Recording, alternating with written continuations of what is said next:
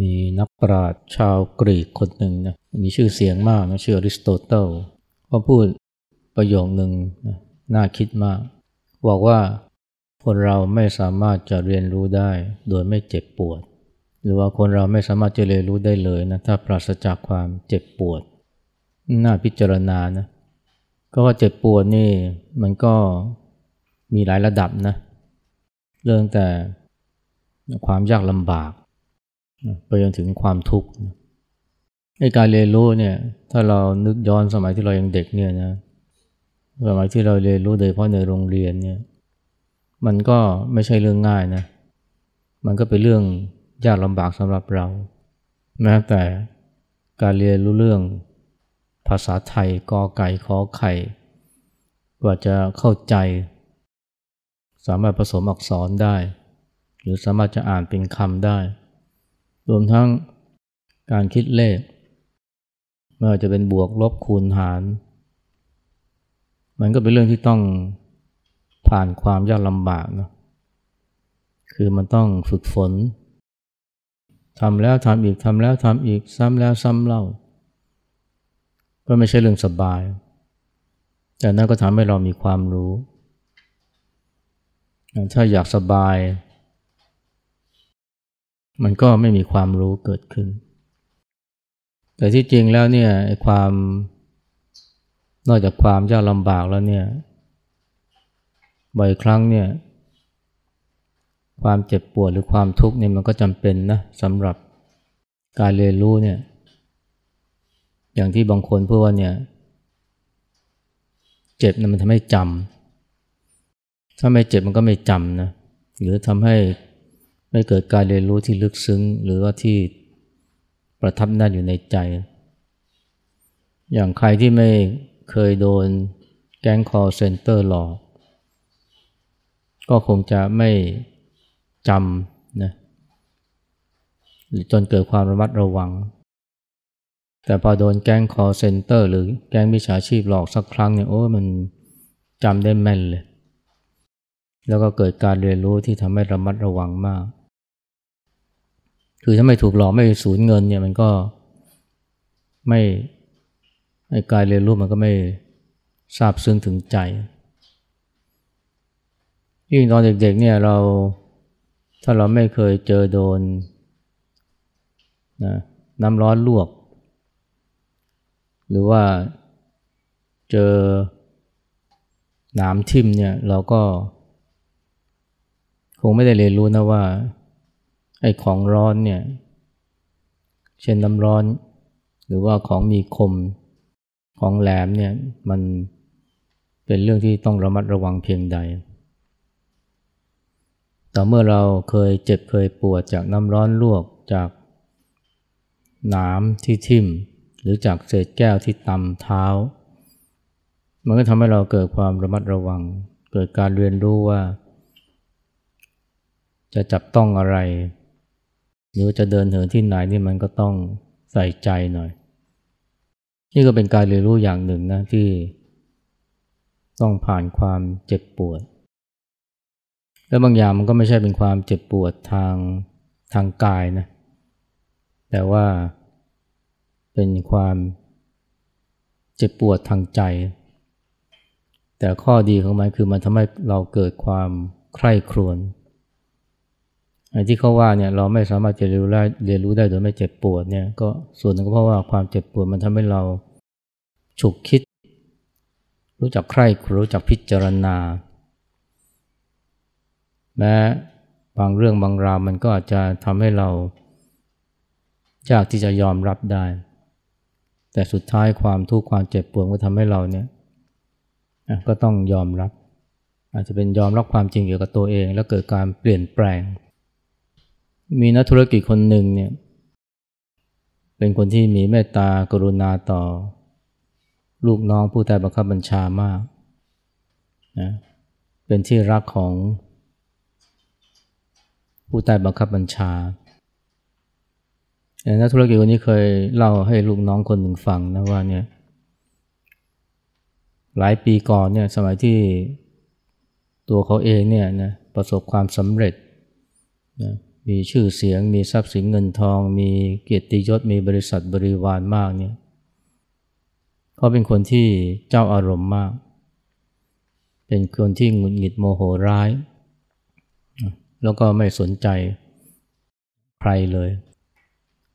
เขามีคนขับรถอยู่คนหนึ่งนะ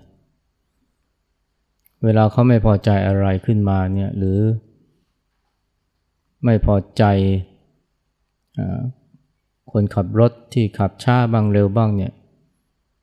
ก็จะระบายอารมณ์ใส่คนขับรถ บางเรื่องบางราวคนขับรถก็ไม่รู้อิหนุ่ยเนนะแต่ว่าก็โดนระบายอารมณ์ใส่ เพราะว่าหงุดหงิดจากที่ทำงานหรือไม่พอใจใคร คุยโทรศัพท์ ธุรกิจการงานแล้วได้ผลไม่เป็นที่พอใจโมโหก็ระบายอารมณ์ใส่ คนขับรถ ไม่ใช่แค่ด่าอย่างเดียวนะ บางทีใช้เท้ากระทืบ ใช้เท้ากระทืบที่หลังเบาะของคนขับรถไอ้คนขับรถนี่ก็ไม่เคยต่อรอดต่อเถียงนะ เพราะว่าเป็นคนที่สุภาพมากแต่มีวันหนึ่งเนี่ยนักธุรกิจคนนี้อารมณ์เสียแต่เช้าเลย แล้วก็ระบายอารมณ์ใส่คนขับรถ ตลอดทั้งวันเลย จนกระทั่งพอคนขับรถเนี่ย ขับมาถึงบ้านของเจ้านาย พอจอดรถเสร็จแกก็มาหันหลังมา หันมาบอกเจ้านายว่า ผมขออนุญาตลาออกนะครับไอ้เจ้านายก็งงนะมาลาออกแบบไม่มีปีไม่มีคุย แล้วคนขับรถก็บอกเนี่ยผม ผมขอคืนกุญแจรถนะครับ พอยื่นกุญแจรถให้เสร็จนะคนขับรถก็ลงจากรถ แล้วก็บอกย้ำอีกครั้งว่าเนี่ยผมลาแล้วนะครับ พอคนขับรถเดินไปถึงหน้าบ้าน แล้วก็เดินออกไปนอกบ้าน ทีนี้แหละนะ แกก็ตะโกนออกมาเลย เสียงดังเลยนะ ใส่เจ้านายมาเลยมึง มึงออกมาข้างนอกเลย มาชกกับกู กูทนไม่ไหวแล้วนะมึงด่ากูตลอดเวลากูก็เป็นคน เหมือนกันด้วย ตอนที่มึงกับกูเป็นคนเท่ากันแล้ว ออกมาชกกับกูเลยโอ้เจ้านายช็อกเลยนะ ไม่เคยไม่เคยนึกเลยนะว่า ลูกน้องนี่จะโกรธขนาดนี้ แต่ว่าการช็อกของเจ้านายเนี่ย มันก็ดีอย่างหนึ่งนะ คือแทนที่จะไปโทษไปด่า หรือไปโกรธแค้นลูกน้องเนี่ย กลับมาหวนคิดนะว่าโหนี่เรานี่ทำขนาดนี้เฉลอเราปฏิบัติกับลูกน้องนี่อย่าง เหมือนกับไม่เขาไม่ได้เป็นคนเท่ากับเราบอกว่านับแต่นั้นมานี่ พฤติกรรมเปลี่ยนเลยนะนิสัยใจคอไม่เหมือนเดิม เอาใจใส่คนรอบข้างมากขึ้น ไม่ว่าจะเป็นคนขับรถคนใหม่หรือว่าลูกน้อง เรียกว่ากลายเป็นคนที่สุภาพเรียบร้อย แล้วก็มีเมตตากรุณาจนกระทั่งลูกน้องก็ชมไอ้ลูกน้องนี่คงจะนึกไม่ถึงว่าแต่ก่อนเจ้านายนี่ มีอากับกิริยาตรงกันข้ามนะกับที่เป็นอยู่ในปัจจุบัน อันนี้ก็ถือว่า นักธุรกิจคนนี้แกก็ได้เรียนรู้นะแต่เป็นการเป็นการเรียนรู้ที่ต้องผ่านความเจ็บปวด คือต้องถูกด่าซะก่อน หรือว่าต้องเกิดอาการช็อก ที่พบว่าตัวเองเนี่ยมีพฤติกรรมซามขนาดนั้นเชียวหรือไอการที่คนเราเนี่ยจะยอมรับว่าตัวเองเนี่ยมีพฤติกรรมที่ซามหรือว่าเห็นพฤติกรรมซามของตัวเองเนี่ยจากปฏิกิริยาของลูกน้องนี่มันก็ไม่ใช่ง่ายนะ เห็นแล้วมันก็เจ็บปวด เพราะมันกระทบอีโก้ แต่ว่ามันก็ทำให้เกิดการเรียนรู้นะ อันนี้ก็เรียกว่า เป็นการเรียนรู้ ผ่านความเจ็บปวด เป็นความเจ็บปวดที่เกิดจากการถูกด่า อย่างรุนแรง เป็นความเจ็บปวดที่ได้มาเห็นตัวเองในมุมที่น่าเกลียด แต่มันก็ทำให้เกิดการเรียนรู้ที่สร้างสรรค์พวกเราบ่อยครั้งเนี่ยก็ต้องเรียนรู้ด้วยวิธีนี้นะ คือเรียนรู้ผ่านความเจ็บปวด ผ่านความทุกข์เพราะถ้าไม่ทุกข์เนี่ยสบายเนี่ยมันก็ไม่เกิดการเรียนรู้มันก็ไม่เกิดการเปลี่ยนแปลง ก็ใช้ชีวิตหรือปฏิบัติไปตามที่เคยนะซึ่งถ้าดีก็ดีไปแต่ถ้าแย่มันก็ พาเข้ารกเข้าพงได้เหมือนกัน แล้วถ้าว่าไปแล้วเนี่ยคนเราเนี่ย การเรียนรู้นะที่สำคัญสำคัญเนี่ยมันก็มักจะต้องผ่านความเจ็บปวดหรือต้องมีผ่านความรู้สึกนะถ้าไม่รู้สึกอะไรสักอย่างเนี่ยมันก็ไม่เกิดการเรียนรู้หรือไม่เกิดความรู้ขึ้นมาพระเจ้าเคยเปรียบคนนะเหมือนกับม้าสี่ประเภทนะ ประเภทแรกเนี่ยสารถีคือคือผู้ขี่เนี่ยเวลาตะบึงเวลาขับขี่ม้าเนี่ยแค่สารถีเนี่ยยกประตักขึ้นมา ม้าเนี่ยมันเห็นเงาประตักบนพื้นเนี่ยมันก็รู้แล้วควรจะทำยังไง จะตรงไปหรือเลี้ยวซ้ายเลี้ยวขวา สมัยก่อนนี่เขาใช้ประตักนะ ประตักนี่มันก็สามารถจะทิ่มให้เจ็บปวดได้ เข้าใจว่าม้านี่คงจะเป็นม้าแบบเทียมเกวียนนะนะ มันไม่ใช่ม้าที่เพศขี่คล่อมหลัง ประเภทแรกเนี่ยนะพอเห็นเงาประตักของสารถีก็รู้แล้วจะเลี้ยวซ้ายเลี้ยวขวาหรือตรงไป ประเภทที่สองเห็นเงาประตักนี่ไม่รู้สึกนะ ไม่เก็ตนะพูดง่ายๆต้องโดนประตักทิ่มทะลุขุมขนเนี่ยถึงจะรู้ว่าควรจะทำอย่างไร ประเภทที่สามเนี่ยเห็นเงาประตักก็ไม่รู้สึก หรือแม้จะทุแม้จะเอาประตักทิ่มทะลุขุมขนก็ไม่รู้สึกต้องทิ่มให้มันแรงนะทะลุถึงเนื้อเนี่ยถึงจะรู้สึก หรือรู้ว่าควรจะวิ่งไปทางไหน ประเภทที่สี่เนี่ยเห็นเงาประตักก็เฉย แต่ต้องโดนประตักทิ่ม และไม่ใช่แค่ทะลุขุมขนหรือทะลุ เนื้อนะต้อง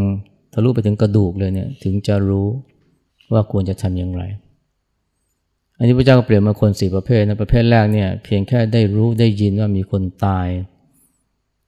ก็เกิดเขาเรียกว่าสังเวชสังเวชในที่นี้คือเกิดได้คิดขึ้นมา ว่าควรจะทำความดีสร้างบุญสร้างกุศล เพื่อที่จะได้ พร้อมเมื่อถึงเวลาที่ความตายนั้นเกิดขึ้นกับตน ประเภทที่สองเนี่ยต้องเห็นคนตายก่อน เห็นคนตายต่อหน้าเนี่ยจึงจะเกิดความสังเวชแล้วก็เกิดความใส่ใจในการทำความดีสร้างบุญสร้างกุศลแล้วก็ปฏิบัติธรรมประเภทที่สามเนี่ยต้องให้คนรักคนที่ใกล้ชิดเนี่ยตายซะก่อน อาจจะเป็นพ่อแม่ลูกหลาน หรือมิตรสหายตาย จึงจะเกิดความตระหนักนะว่าควรจะทำอย่างไรกับชีวิตที่เหลือ ประเภทที่สี่เนี่ยตัวเองเนี่ยต้องใกล้ตายหรือความตายมาใกล้ตัว ถึงเกิดความตระหนักนะว่าควรจะทำความดีสร้างบุญสร้างกุศลในบรรดาคนสีประเภทเนี่ยประเภทแรกนี้ถือว่าพิเศษนะคือว่า แค่รู้ ยังไม่ต้องเจอคนตายต่อหน้า ยังไม่ต้องสูญเสียคนรัก ยังไม่ต้องเจอความตายมาประชิดตัวเนี่ยคือพูดง่ายคือแม้จะไม่เกิดความทุกข์แต่ว่าก็เกิดความเกิดความได้รู้ได้ตระหนักว่าน่าต้องทำความดีใช้ชีวิตให้มีคุณค่า นอกนั้นเนี่ยสามประเภทที่เหลือเนี่ยต้องเจอหรือเกิดความรู้สึกก่อน เกิดความรู้สึกตื่นตระหนก เกิดความรู้สึกตกใจ เกิดความรู้สึกหวาดกลัว เช่นพ่อเห็นคนตายต่อหน้าพ่อคนรักล้มหายตายจากหรือว่าความตายมาประชิดตัว ทั้งสามกรณีเนี่ยมันทำให้เกิดความรู้สึก ตื่นตระหนกตกใจ เกิดความทุกข์เกิดความเศร้า จึงเกิดการเรียนรู้ว่าควรจะทำอย่างไร อันนี้ก็หมายความว่าคนส่วนใหญ่เป็นอย่างนี้แหละ คือการเรียนรู้ไม่เกิดขึ้นถ้าไม่เกิดความรู้สึกซะก่อน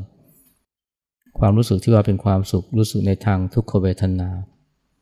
เพราะได้เจออนิจฐารมนะเจอรูปรสกลิ่นเสียง หรือเจอเหตุการณ์ที่ไม่น่าพอใจนะเจอเพราะความสูญเสีย คนรักหรือว่ามีความตายมาไปชิดตัว อันนี้มันสะท้อนเห็นถึงความจริงนะของคนเราเนี่ย คนเราเนี่ยถ้าคนเราจะไม่เรียนรู้ หรือพูดง่ายคือไม่สนใจธรรมะ ไม่เห็นคุณค่าธรรมะเลย ถ้าหากว่าไม่ไม่เจอความทุกข์เสียก่อน หรือว่าไม่เกิดความรู้สึกในทางที่เป็นทุกขเวทนา ประเภทแรกเนี่ยถือว่ามีน้อย คือไม่ต้องเจอไม่ต้องมีความรู้สึกทุกข์แค่ได้ยินข้อมูลข่าวสารเนี่ยการเรียนรู้ก็เกิดขึ้นแล้ว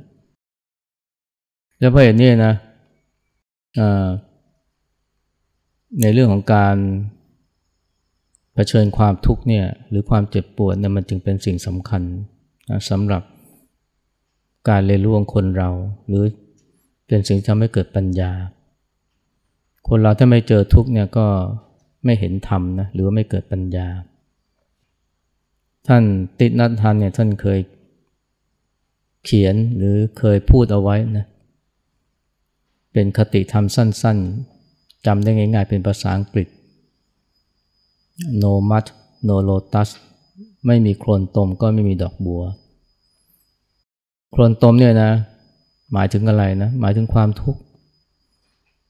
ดอกบัวหมายถึงอะไร ดอกบัวหมายถึง ความรู้แจ้ง หรือปัญญาที่เรียกว่าเป็นปัญญาระดับโพธิ ดอกบัวเนี่ยนะ มันตรงข้ามกับ โคลนตมเลยโคลนตมนี่สกปรก แต่ดอกบัวนี่สะอาดเอาไว้บูชาพระ แต่ว่าเกี่ยวโยงกันมาก เช่นเดียวกันความทุกข์เนี่ยนะแม้เป็นสิ่งที่ผู้คนไม่ประสงค์ แต่ว่ามันก็จำเป็นนะต่อการที่จะเกิดปัญญาในทางธรรม ชนิดที่ทำให้เกิดการพ้นทุกข์ได้ อันนี้จริงผู้เจ้าก็เคยตรัสไว้นะว่าถ้าโลกนี้เนี่ยไม่มีความแก่ความเจ็บความตาย พระพุทธเจ้า หรือตถาคตก็ไม่อุบัติขึ้นมา แต่เพราะโลกนี้เนี่ยมีความแก่มีความเจ็บความตายเนี่ยตถาคตจึงอุบัติขึ้นมา อันนี้คือผลที่พระเจ้าเนี่ยมามาอุบัติขึ้นในโลกมนุษย์นะไม่ใช่ในโลกสวรรค์เพราะโลกสวรรค์เนี่ยมันความแก่ความเจ็บความตายมันเห็นได้ช้า แต่ในโลกมนุษย์เนี่ยมันเห็นได้ชัดเจนนะก็เพราะโลกเนี่ยมีเต็มไปด้วยความทุกข์ หรือว่าเป็นเพราะต้องเผชิญความทุกข์เนี่ยการตัดสู้จึงเกิดขึ้นได้นะเพราะฉะนั้นเนี่ยมองในแง่นี้ความทุกข์ก็เป็นของดีนะมันเป็นสิ่งจำเป็นสำหรับการเรียนรู้สำหรับการ ไม่ใช่ว่าเรียนรู้ทางโลกนะแต่รวมถึงการเรียนรู้จนเกิดปัญญาในทางธรรม เมื่อเป็นเช่นนี้เนี่ยเราก็ไม่ควรจะกลัวหรือหลีกเลี่ยงความทุกข์นะแต่คนจำนวนไม่น้อยเนี่ยหลีกเลี่ยงความทุกข์ ถ้าหลีกเลี่ยงความทุกข์เนี่ยมันก็ไม่เกิดปัญญานะจริงๆอย่าว่าแต่ปัญญาในทางธรรมเลยนะแม้กระทั่งการประโยชน์ในทางโลกเนี่ยเขาก็ถือว่าความเจ็บปวดก็สำคัญนะอย่างที่ภาษาฝรั่งเขาเรียกว่า no pain ก็ no pain no gain คือไม่เจ็บปวดก็ไม่มีกำไร หรือไม่เกิดไม่ได้รับประโยชน์ขึ้นมา คนเราก็อยากได้นะ ก็ต้องยอมเจ็บปวดนะ เพราะฉะนั้น no pain กับ no gain เนี่ยมันจึงไปด้วยกันนั้นที่อยากที่อยากจะประสบความเจริญในทางธุรกิจก็ต้องยอมเจ็บปวด อันนี้เป็นเรื่องของทางโลก ในทางธรรมก็เหมือนกันนะ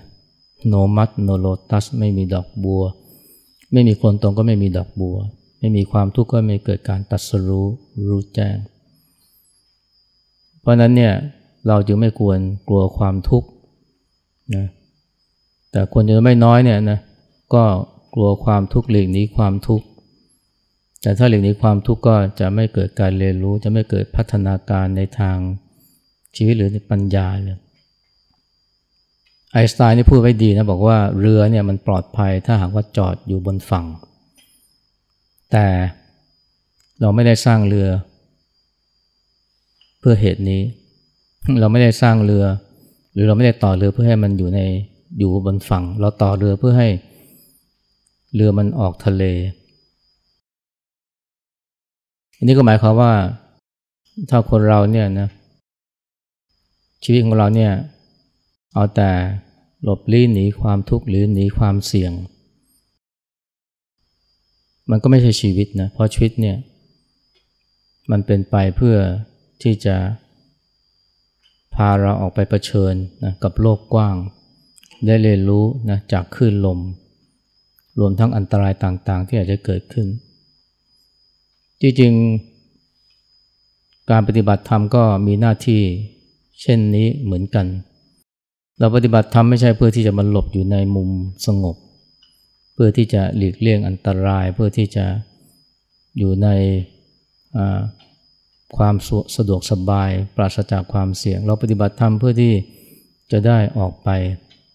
เผชิญกับโลกกว้างเผชิญกับความพันผวนปวนแปรในชีวิต ได้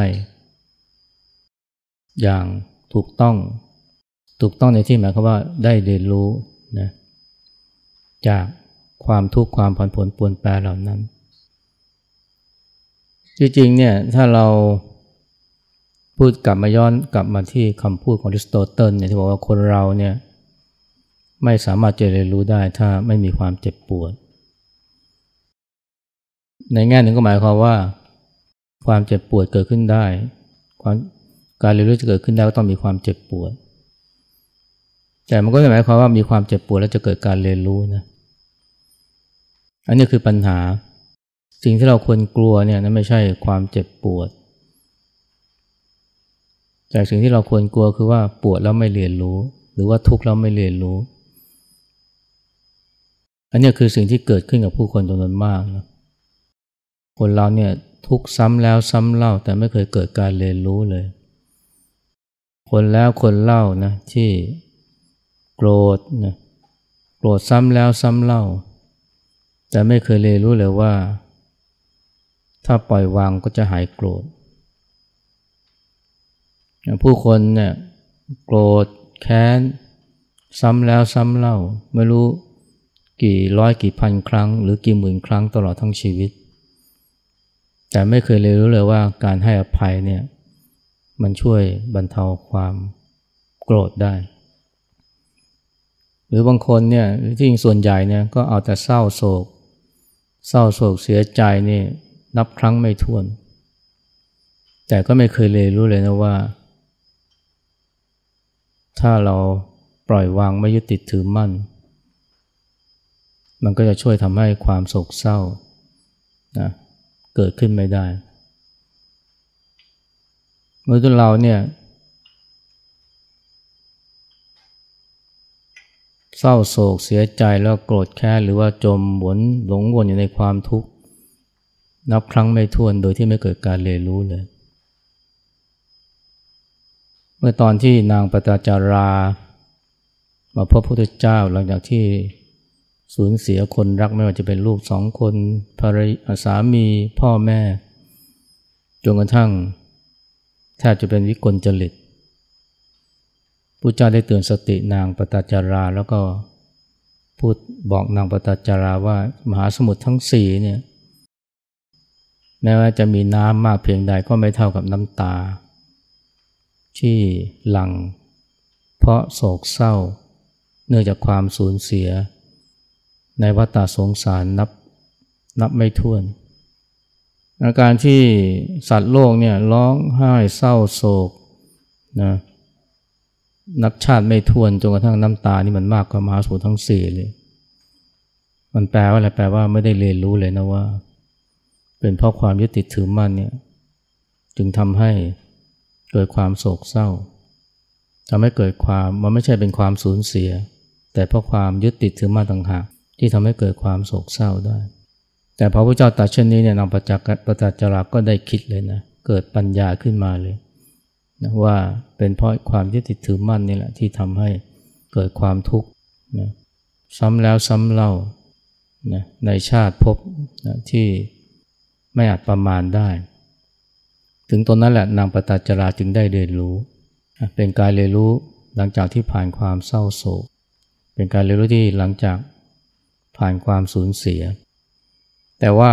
คนอย่างปฏานางปฏาจาราก็มีน้อยนะ เพราะส่วนใหญ่ ทุกโดยที่หรือเจ็บปวดโดยที่ไม่เกิดการเรียนรู้เลย อันนี้คือสิ่งที่น่ากลัวมากกว่านี่ถ้าเกิดว่าเราได้คิดนะได้ตระหนักนะว่าเออทำยังไงเนี่ย เมื่อเจอความทุกข์แล้วเนี่ยอย่าทุกข์ฟรี เมื่อเจอความโกรธก็อย่าโกรธฟรีฟรีเมื่อเจอความโศกเศร้าก็อย่าโศกเศร้าฟรีฟรีให้เรียนรู้นะว่ามันเกิดเพราะอะไร และตรงนั้นแหละนะที่มันจะทำให้เกิดปัญญาขึ้นมา ก็อย่างที่บอกนะ เจอทุกข์จึงจะเห็นธรรม แต่ก็ไม่ใช่ว่าทุกคนที่เจอทุกข์แล้วจะเห็นธรรมเสมอไป ส่วนน้อยนะที่เจอทุกข์แล้วเห็นธรรม ส่วนใหญ่เจอทุกข์แล้วก็คล่ำครวญหลง เพราะไม่คิดที่จะใคร่ครวญนะทบทวนชีวิตจิตใจของตัว อันนี้ต่างหากคือสิ่งที่น่ากลัวงั้นถ้าเกิดว่าเราตระหนักเช่นนี้เนี่ยเมื่อใดก็ตามที่เจอความทุกข์เนี่ยก็ให้กลับมาตั้งสติ แล้วก็มาใคร่ครวญว่าเราได้เรียนรู้อะไรบ้าง เพราะว่าความเจ็บปวดทุกครั้งเนี่ยหรือความทุกข์แต่ละครั้งแต่ละครั้งเนี่ย มันสามารถจะให้บทเรียนแก่เราได้ ถ้าเรารู้ว่ามันทุกข์เพราะอะไรเนี่ย อันนี้คือเหตุผลที่พระเจ้าเนี่ยสอนว่าเนี่ยเมื่อเจอทุกข์ก็ให้ให้รู้ทุกข์ให้เห็นทุกข์ เพราะถ้ารู้ทุกข์เห็นทุกข์ก็จะเห็นสมุทัย และถ้าเห็นสมุทัยหรือเห็นทุกข์แล้วเนี่ยหนทางแห่งการ พ้นทุกข์หรือดับทุกข์ก็เกิดขึ้นได้ และนี่คือการเรียนรู้ที่สำคัญนั่นสุดก็คือว่าอย่าไปกลัวทุกข์ อย่าไปหนีทุกข์ และพร้อมที่จะเรียนรู้จากทุกข์ อย่าทุกข์ฟรี